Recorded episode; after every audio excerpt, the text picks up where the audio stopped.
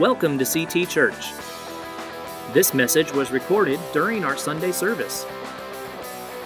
We hope you enjoy this presentation.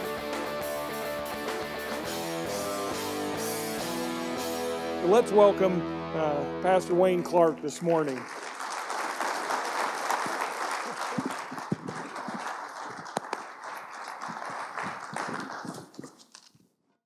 Amen. Thank you. Uh, it is such a privilege to be here this morning, especially on, on this Sunday, on uh, Pastor Appreciation Sunday. I know you celebrated all month, but uh, I do want you to know that I, I have such regard for your pastor and his wife uh, because not only do they lead CT Church, they lead our section. And he, he basically is a pastor to pastors uh, a pastor to leaders. And I, I want to say thank you to you as a congregation uh, for allowing that to happen and giving them uh, in that ministry as well. And uh, the Assemblies of God, I'm not too sure we've ever learned what the power of our cooperative fellowship really is. Because we are not a group of churches that, that are trying to compete with each other we're teammates, we're working together. And I don't know that we've ever discovered the power of that. And when I came here 22 years ago, uh, that was not necessarily the case in any large degree in San Antonio, but uh, it is now. We actually have fun at our sectional meetings, and guys, actually, ministers and pastors actually come that, that, that amazes me. And, and we, uh, we can do things together, we can develop vision together. And I just, I just want to say publicly thank you to Pastor Doug and Janet for their leadership. Uh, you have incredible pastors here, and they shepherd you incredibly well. But they also have been placed by the Holy Spirit in a position to shepherd shepherds that that should tell you the quality of the pastor who leads this fellowship. I have to tell you that my wife and I are indebted to you, deeply, deeply indebted to CT Church. I can't tell you how indebted I am. I don't know how she feels about it, but I am. March 1971. Judy, uh, I was on the basketball team at Southwestern, and we were ending up our year. One of our final games was here in San Antonio. I was president of the student body, a few other things, but what I enjoyed doing was when we had a Saturday game, I would call churches in the area and find a church that was willing to allow us to be there on Sunday. We had a men's trio in, among the, the players, and three of the cheerleaders had a trio. And then I would preach. We would sing and preach. And uh, guess who said, I would love to have you come? Pastor James Brothers. And so we were scheduled to come here. And the school that we were going to play had a water main break at the last minute and it flooded the gym floor, and they canceled the game. So I called Brother Brothers and said to him, I'm sorry we're not coming. He said to me, Yes, you are. A men's trio and a women's trio. And I said, uh, uh, uh, okay. Uh. So I went to the cheerleaders. At that time, I was dating one of them. And I said to them, You guys, we've got to go anyway. And they said, We're not going. If there's no game, we're not going. I didn't know, know what to do. I was going to have to face the wrath of James Brothers. But the week after that, my wife was in another women's trio that traveled a lot for Southwestern. And they were going to a church in Houston, and the pastor said they would schedule them if they would bring somebody to preach. So they had asked me to go with them the following week to preach. So I went to them and said, Okay, what's good for one is good for the other. You come with us this week. and I had a woman's trio. On that trip, my wife and I got together. And um, in fact, she tickled me with her big toe in the car. I got to tell you the whole story, but the, my best friend that came with us thought she hung the moon, and I liked her too. But uh, there was another girl that got in the front next to me, and she liked me, and I couldn't stand her. Chuck thought he was God's gift to women, and he was trying to flirt with Judy, and Judy didn't want to have anything to do with it. So basically, to get Chuck off her back, she started flirting with me. I was driving. I, you ever driving along and somebody, some really good looking girl, starts tickling you with her toe from the back seat?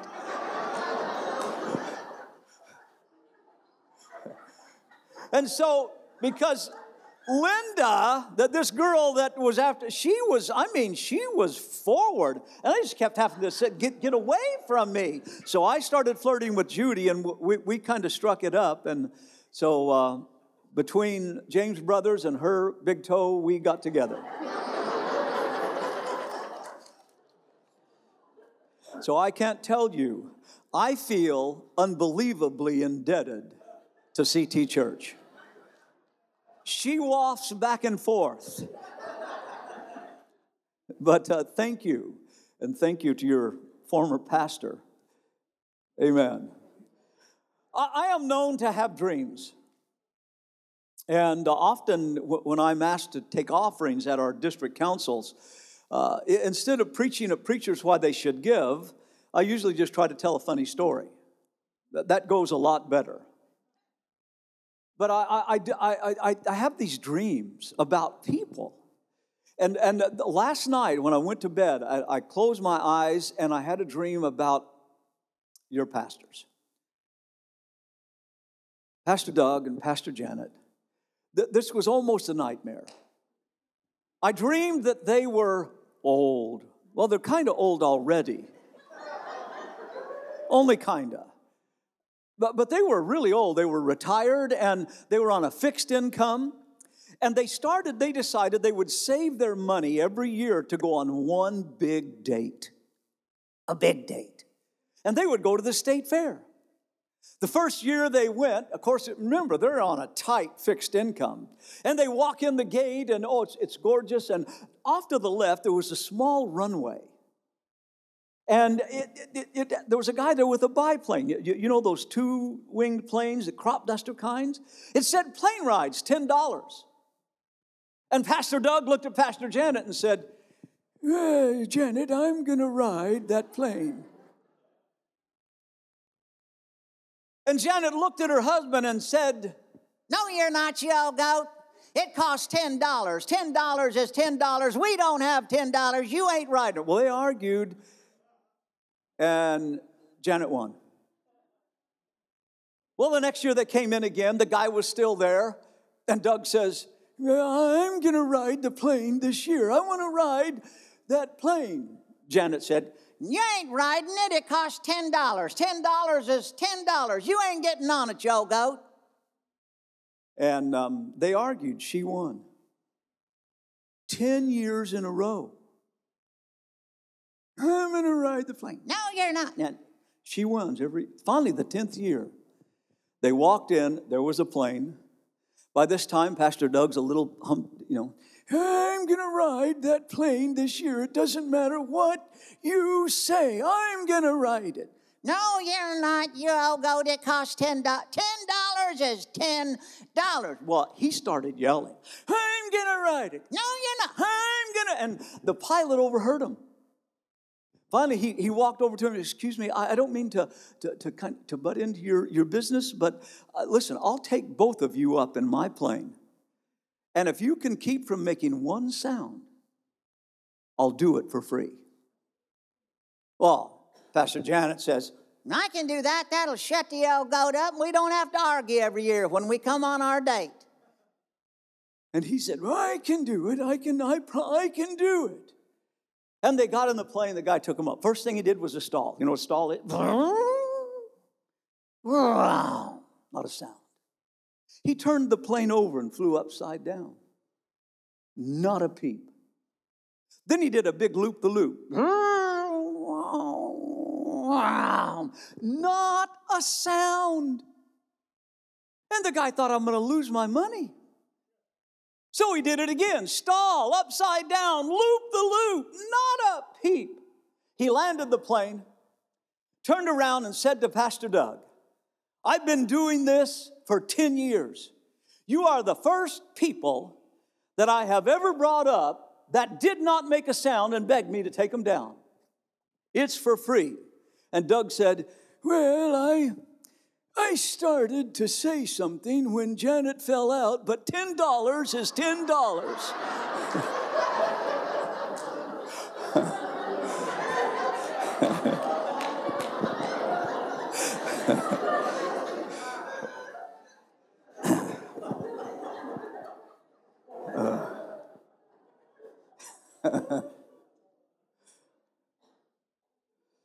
Amen. It's good to have my wife here. I want to thank you, Pastor, for praying for us. We were in a very severe auto accident seven weeks ago now, and um, could have been very, very uh, critical. Uh, we're very fortunate to be alive. My wife was hospitalized for four days, uh, broken sternum, tailbone, blown out discs, and all kinds of stuff. And um, if it hadn't been for several mitigating factors, I'm sure we would not be here. Our truck was totaled almost beyond recognition, and um, God's hand of protection was genuinely with us. And my wife was not supposed to drive for a long period of time. Uh, she, she wound up starting to drive three weeks ahead of schedule. Now she's pretty well back to normal, as normal as she can be. Um, she has a problem with her big toe. but she's doing well and uh, she can breathe deeply finally with the broken toe. It's an eight month process for her. But she's back at her job as a, a uh, chaplain for the Bexar County uh, Family Justice Center. Uh, Judy deals with victims of domestic violence. So we are, um, we're just grateful to be here.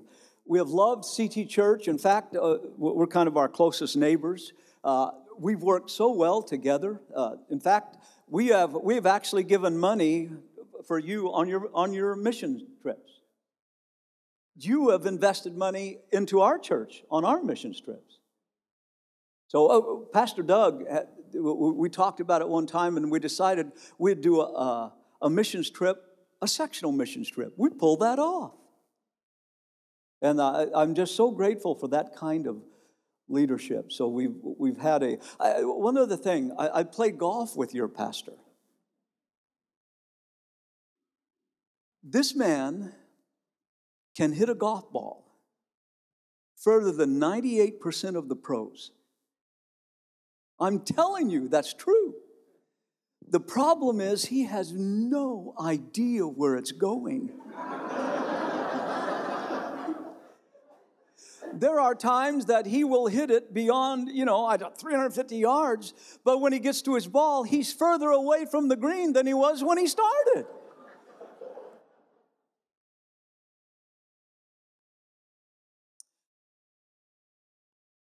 These are great days. These are incredible times. I, I don't know that the United States has ever seen a moment in time where there was more hate, more division, more divisiveness, more immorality. Our country is, is truly at a, a huge crossroads. And we need to pray for America. Amen? Uh, I hope you intend to vote. A Christian that does not exercise that responsibility uh, needs to reconsider. Amen. But there's also another battle that's going on. And most people have no concept of this particular battle. A couple of years ago, when I was the guest speaker for the General Council of the Assemblies of God in Singapore, boy, that was fun. Judy and I have been there numbers of times to Singapore, and what a privilege to be their speaker. In fact, they were, they were trying to deal with issues that pastors were facing. And the entire, my series of messages to them was it, uh, that this was the, the, the title. Are you ready for this? The ministry is easy. Not. There's never been more pressure. It has never been more difficult. In fact, there are some statistics that I shared there. Our superintendent expanded that and shared them at our sectional council this year. And I just want to uh, I want to lay a few of those out for you. Every month in the United States, there are 1,500 ministers that prematurely quit the ministry. Every month. As a whole, the churches in America, I'm not talking about the assemblies of God, I'm talking about the Christian church in America. We start 4,000 brand new churches every year, but we close 7,000. As a whole, 50% of all pastors divorce. Now, I want you to understand in the assemblies of God, that's not true. But the statistic is much higher than it should be. 70% of pastors battle with depression. 80% of pastors and 85% of pastor spouses feel discouraged in their roles. 70% of pastors say they do not have a close friend or confidant. 50% of pastors are so discouraged they would leave the ministry if they felt they had another option. Are you catching that?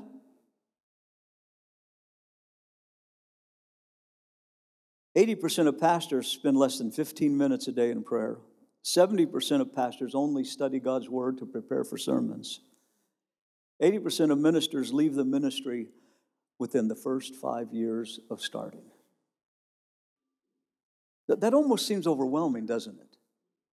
I'm just telling you that there is an all out onslaught against ministers, against people that Jesus calls and places in his church as gifts. Satan is at his best right now in his attack against pastors and against those that are called into the ministry. 80% of adult children of ministers have sought professional help for depression. Did you catch that? 90% of ministers feel they receive inadequate training. 85% of pastors report their biggest problem in deal is dealing with abstinent elders, deacons, and staff leaders. 90% say the hardest part of the ministry is uncooperative people. 70% feel they are grossly underpaid. 80% of ministers and spouses feel unappreciated by the congregation. And 90% say the ministry is really not what they expected it to be. There's a Greek word for all that. Wow. Wow. So today, as we talk about pastor appreciation, that this is not trite. This is not something that, that you and I, well, let's just do this and we go on. This is serious. Neither am I saying that churches need to start coddling their pastors, afraid that, oh, they're going to quit. Listen, God has given to those He calls, He equips those He calls. He has given us the power of the Holy Spirit. We have the eternal promises of God's Word. And there may be battles, but He's given us equipment, and we, we are to wear that equipment. I'm telling you, you can stand in the battle, and when the dust settles, we're going to be victorious in the end. There is a world that is lost. This is not a time for us to start coddling and quitting and backing up. This is a time for us to press the battle and move forward and be the church that God has called us to be. Amen. But sometimes churches need to know that just being a pastor isn't all standing up in front of people and smiling and preaching.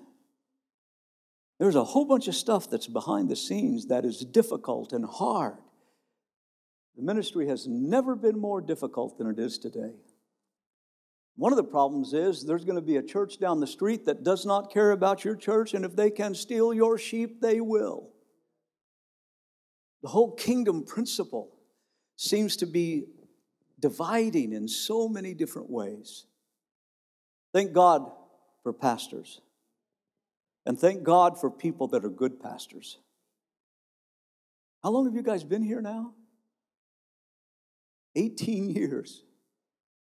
Well, that's, that's unusual. Pastor Brothers laid a great foundation, didn't he? And thank God that foundation was there to build on. So today, I'm going to quickly run through a couple of things. I was called to the ministry when I was 14, the night I was filled with the Holy Spirit. It was a few weeks later that Mr. Hoyle in my fourth grade art class said to everybody, Okay, do any of you know what you want to be when you grow up? And I blurted out, I want to be in the ministry, I'm going to be a preacher to the whole class. And they all looked at me and they said, How do you know that? And I said, Well, God told me. That has never left me.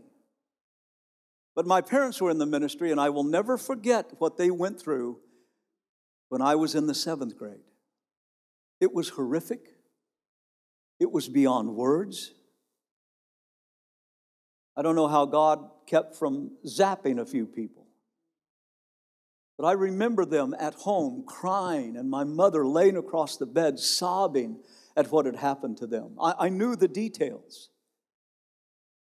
And right then, when I saw how viciously they were being attacked for no good reason, basically it's because the church was growing and the people didn't like the kind of people that were coming into the church.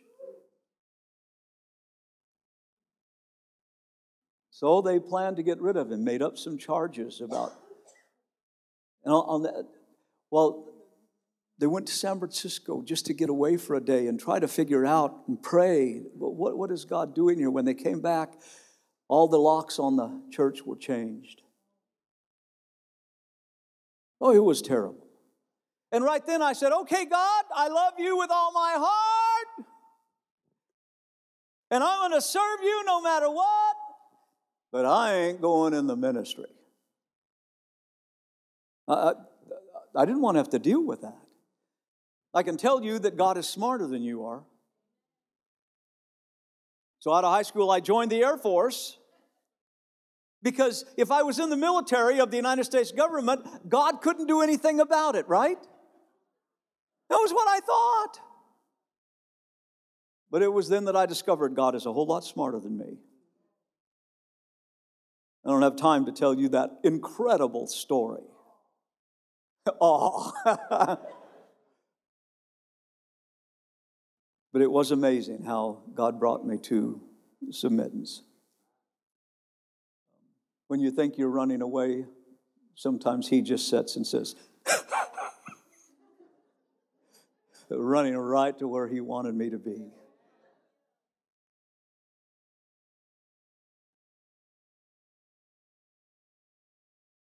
Jesus had just left the Galilee area, and we don't know exactly how that happened, but we find him in, in Banias today at Caesarea Philippi, an amazing city. It was founded by the Greeks, and it, they celebrated there. It was the religious center for the worship of the Greek god Pan. It's where we get our word pantheism. Philip, Herod Philip had rebuilt it in 17 AD he followed his father, Herod the Great. He became king in 4 BC, reigned for 38 years.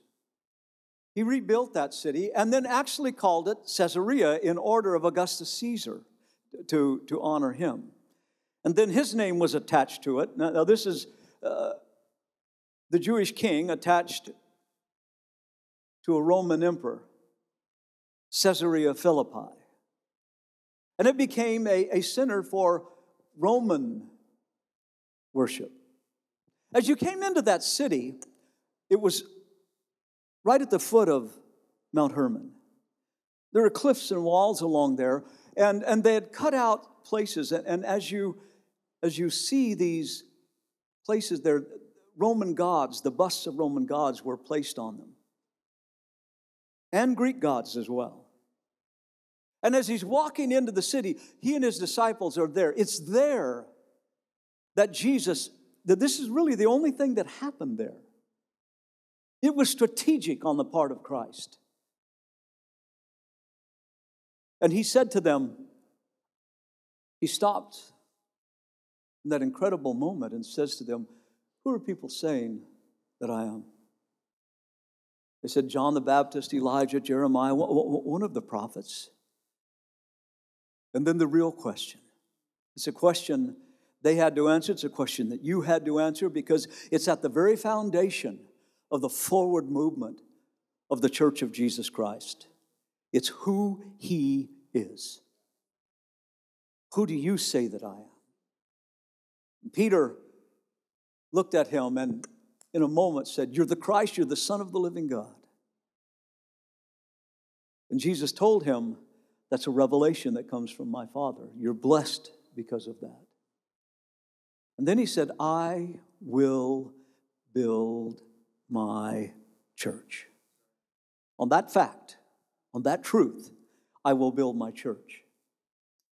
Now that was cool. The disciples were really wanting him to mount a white steed right into, right into Jerusalem, take over, and then announce to the Roman government they were through.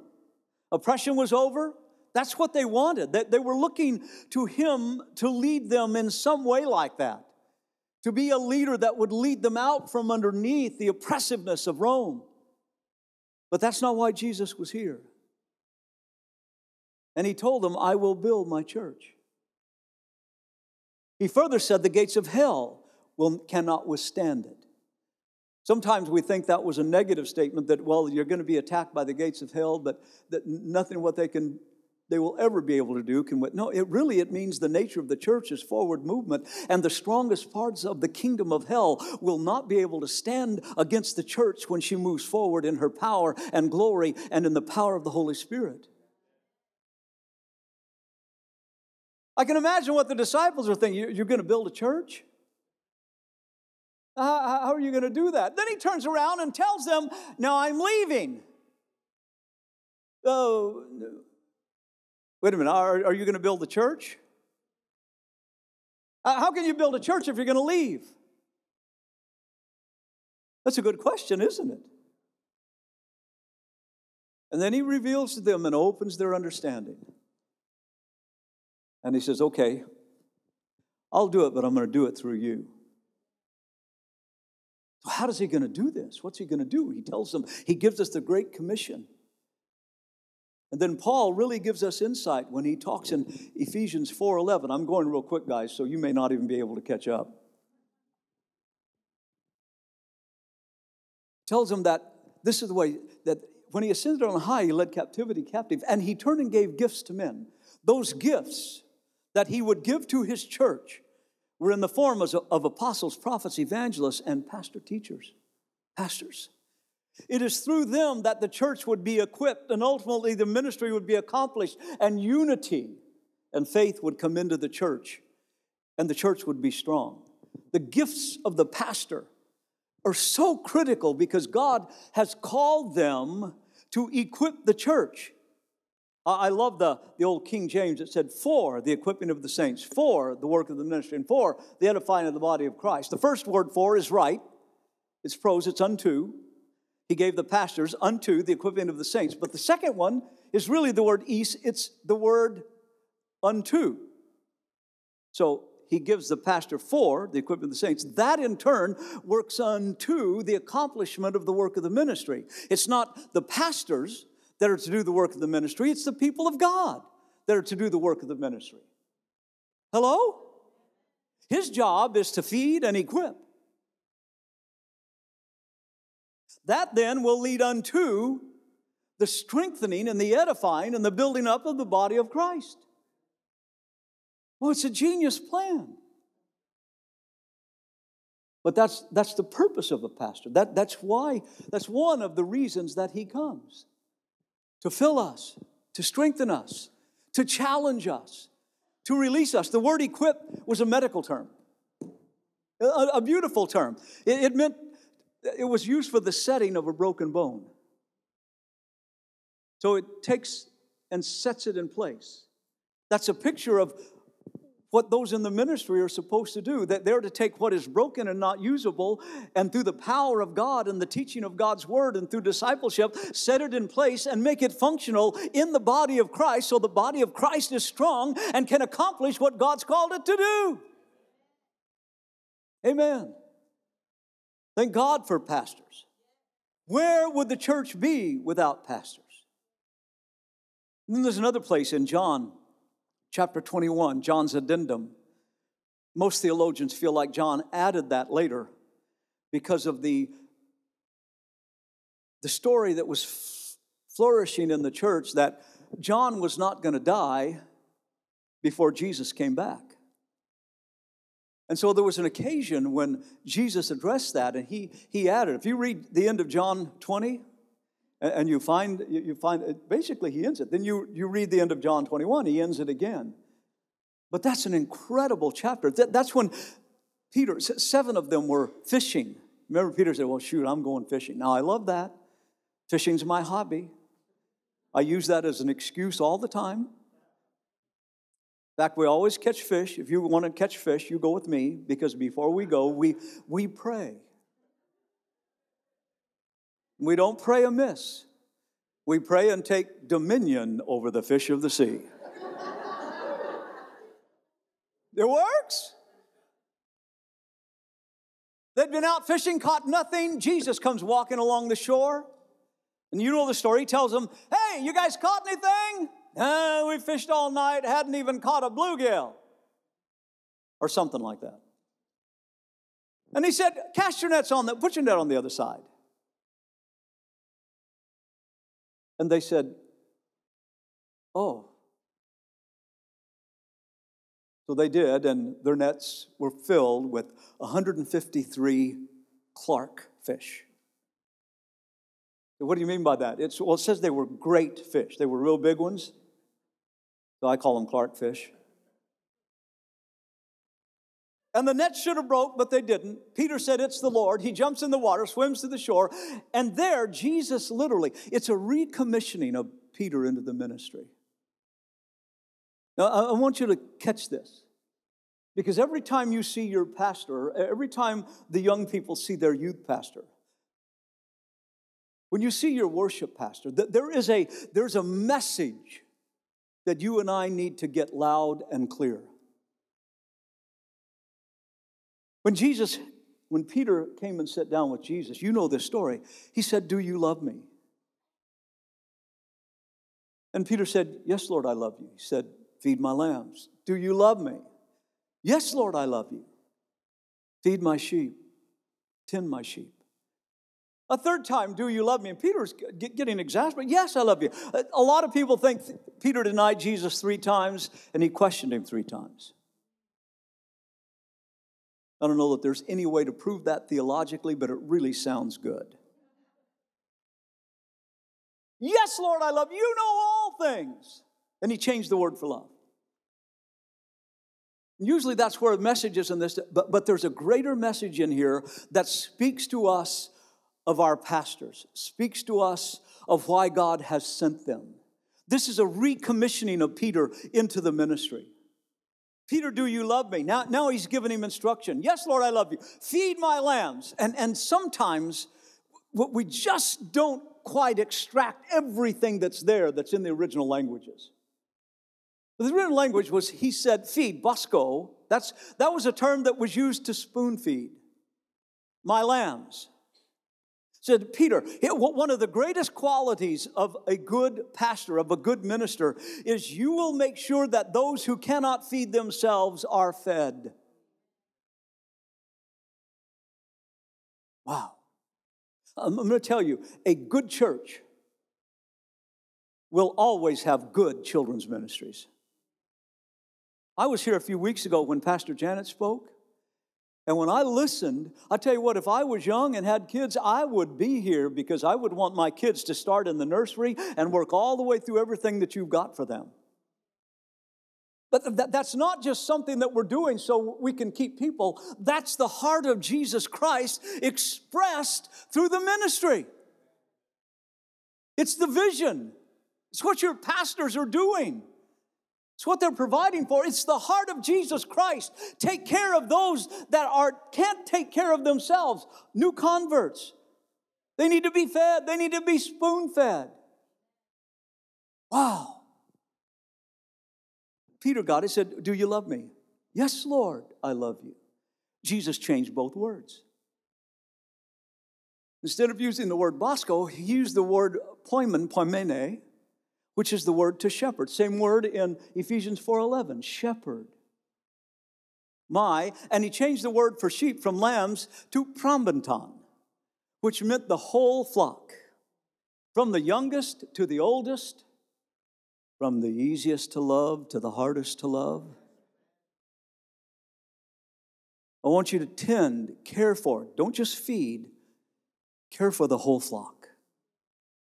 As I look out in this congregation, one of the things that I have noticed is you have babies, you have children, you have youth, you have young married couples, you have singles, you have older people, you've got everybody in between.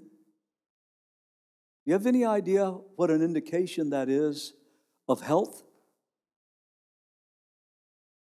Jesus never wanted us to have churches that were basically well, we'll, we'll reach the young people, or we'll do this.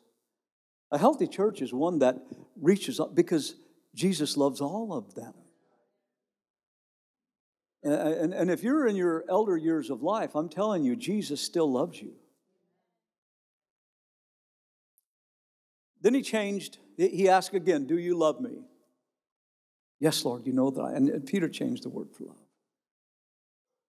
And Jesus used the same word. He said, Okay, Peter, shepherd, poimene, poimen. You, be a shepherd. That means tend them in every way.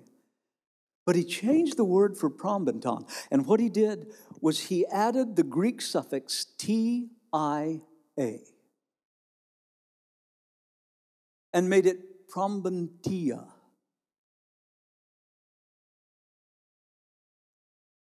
Which is a term of endearment. And I want you to catch this. Jesus was saying to Peter, Peter, I'm calling you, I'm commissioning you. You're going to tend, you're going to care for my sheep. But one thing I don't want you to ever forget is they are mine and every one of them is precious to me. Precious. When you see when you see a pastor, when you see Pastor Doug, Pastor Janet, when you see your, your team, when you see them functioning, one of the things that Jesus Christ is screaming to you is that you are precious to me. As long as God is still calling people into the ministry, yes, we face today, the ministry faces some incredible pressures. I think that the time may come, if we're not careful, the time may come when it becomes against the law to say certain things that the Bible says in church. We have, we have brothers and sisters in Canada that are in jail today because they preached on Romans 1 and 2. You can look that up if you want to. The pressures have never been more real and more difficult. Another thing about pastors, and th- this is not always true, but it's true most of the time. If you want to see what kind of people they genuinely are, look at their kids.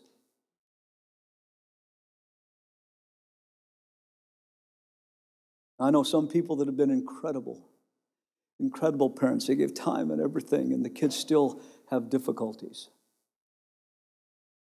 But when I look at Pastor Doug and Pastor Janet and I see their children, I actually tried to hire their kids one time. I did. And if I could have, I would have. But God had some other plans, and it didn't work out the way that I wanted it to. But I would love to have had them at First Assembly. Then you would never have got to taken them to, to Peoria, and then they wouldn't have been here. And then they, because they would have loved me so much that they would have stayed with me the entire time. But I saw the quality of their daughter. I listened to their son lead you in worship. I don't know if you understand what a statement that is about the quality of their parenting and the depth of their relationship with God reproduced in children. But you have excellent, you have, you have excellent pastors. And I hope, I'm not telling you, oh, we need to be afraid. What's going to happen? No, don't, you don't need to be coddled. They need to be loved and appreciated. Amen. So, this is pastor appreciation.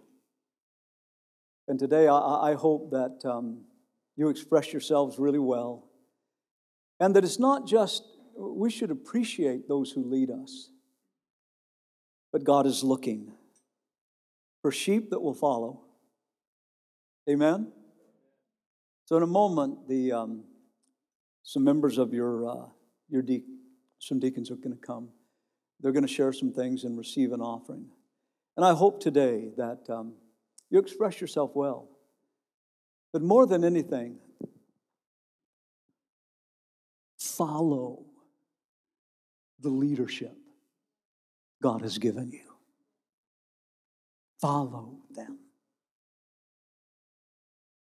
I don't think you, you may not understand or realize how privileged you are to have the quality of people that you have leading you. But you're privileged. I hope we take this thing. Let's go get the enemy. Amen. Let's whip the devil. But it's going to take Jesus' plan, and people are going to have to follow. Be equipped, get involved in ministry, and let's bring Jesus back to earth. I will never forget this. And uh, whoever among the deacons are going to come, uh, come on up. We're in the middle of the AIDS crisis in Africa. I listened to an appeal. It was about Bible schools in the, in the, the continent of Africa. And I watched systematically how they proved the answer to the AIDS pandemic is qualified, spirit filled pastors. Building of Bible schools, and in a couple generations, a lot of that pandemic would have been over. Jesus was really smart when he said, I'm going to give you gifts. I'm going to give you a pastor. And we have to see our pastoral staff as gifts from Jesus Christ to lead us and guide us. God bless you. It's been such a privilege to be here. Pastor Doug, thank you uh, for you, you gentlemen. Thank you for your uh, the privilege of speaking today. And I, I have to tell you, I love your pastors. They are they are friends, good friends. God bless you. Thank you. You have been listening to CT Church in San Antonio, Texas. This recording was presented in the context of our Sunday service. For more information, please visit us at ctagsa.com, connect with us on Facebook, or call us at 210 657 3578.